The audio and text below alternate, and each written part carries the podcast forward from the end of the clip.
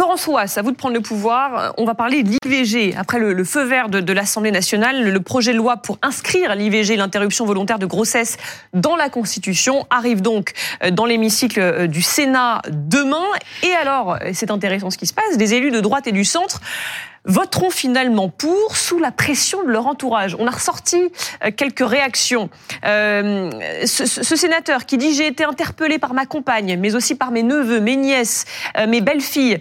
tous les âges étaient représentés. Alors plutôt que d'être mal compris en étant catalogué parmi les, les anti-avortements, je préfère être du bon côté de l'histoire. Autre témoignage, si je vote contre, ma femme ne va pas me laisser rentrer chez moi. si je vote contre, mes filles ne viennent plus à Noël. C'est intéressant ce qui se passe. Oui, c'est intéressant et c'est une très bonne chose. Rappelons euh, la loi Veil, donc du 17 janvier 75, qui dépénalise l'avortement. Euh, euh, c'est une très bonne chose qu'elle soit inscrite dans la Constitution parce que euh, pour qu'elle ne soit plus menacée, cette loi, euh, euh, voilà, qui permet justement à des femmes de disposer de leur corps de façon encadrée, dans un certain délai, et puis parce que cette loi, elle est menacée ici et là, on entend par des, des, des lobbies, des mouvements aux États-Unis, en Europe, en France aussi, il y a des discours de découragement en disant que c'est pas bien, que voilà, c'est porter atteinte à la vie. Donc c'est important d'inscrire cette loi dans la Constitution pour qu'elle ne soit pas remise en cause, en tout cas altérée, mm. parce qu'on ne sait jamais. Ça, c'est le premier point. La deuxième chose que je voudrais dire, c'est que en plus, il faut continuer à travailler sur son accès, c'est-à-dire qu'il y ait moins de discrimination, que quand euh, que ce soit sur un plan euh, sociologique, sur un plan géographique, quand on est dans des zones où il y a des déserts médicaux, où des femmes ont des difficultés à prendre rendez-vous, ça, il faut travailler sur cette question-là, elle est fondamentale. Et puis aussi, il faut travailler sur la formation en amont, la formation de la jeunesse, expliquer dans les écoles.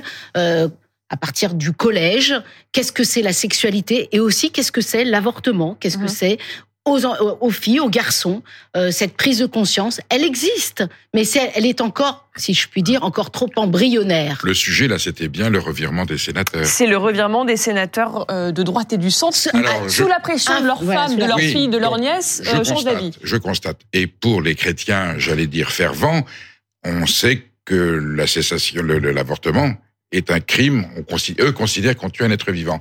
Je, je me réjouis de constater que dans le christianisme, il y a des gens, même avec des valeurs fondamentales très enracinées, comme peuvent l'être certains sénateurs, avec des valeurs chrétiennes, ont euh, cette capacité d'évoluer et de reconnaître sur euh, le conseil l'influence de leur famille, des jeunes, que finalement ils sont peut-être trompés et que euh, l'interruption volontaire de grossesse est acceptable. J'aimerais que dans tous les fondamentalismes religieux auxquels nous sommes confrontés, il puisse y avoir cette souplesse, cette tolérance et cette ouverture quitte à se faire violence. Dans l'histoire des réformes sociétales, chaque fois que la droite a dit non à l'IVG, à l'abolition de la peine de mort, au mariage pour tous, à la PMA pour toutes, bah, finalement bah, la, la, loi a avancé et quelques années après, quand la droite revenait au pouvoir, elle ne remettait pas en question. Et ceux qui avaient voté contre disaient, bah, finalement, on, on était en retard, on aurait dû voter pour. Simone Premier Veil, si je ne m'abuse, était une ministre. Euh, oui, oui. Droite. Euh, certes, certes, mais ah à droite, il y avait des oppositions plus qu'à gauche à l'époque. elle, était une ministre, elle était ministre du centre, Valérie Giscard d'Estaing.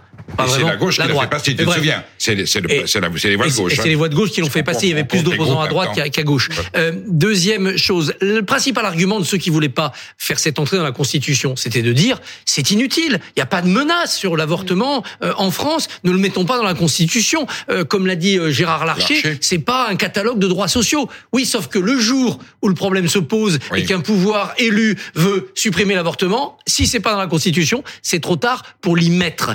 J'ai vu passer des chiffres, je ne sais ce qu'ils valent, aux États-Unis, du nombre de naissances euh, à cause de viols depuis que l'arrêt américain a interdit le recours à l'avortement mhm. euh, pour les femmes violées. Euh, si ces chiffres-là sont exacts, c'est plusieurs dizaines de milliers, c'est énorme. Mhm. Imaginez le traumatisme pour ces femmes, pour les enfants, bien sûr. Donc, c'est aussi contre cela qu'on se protège.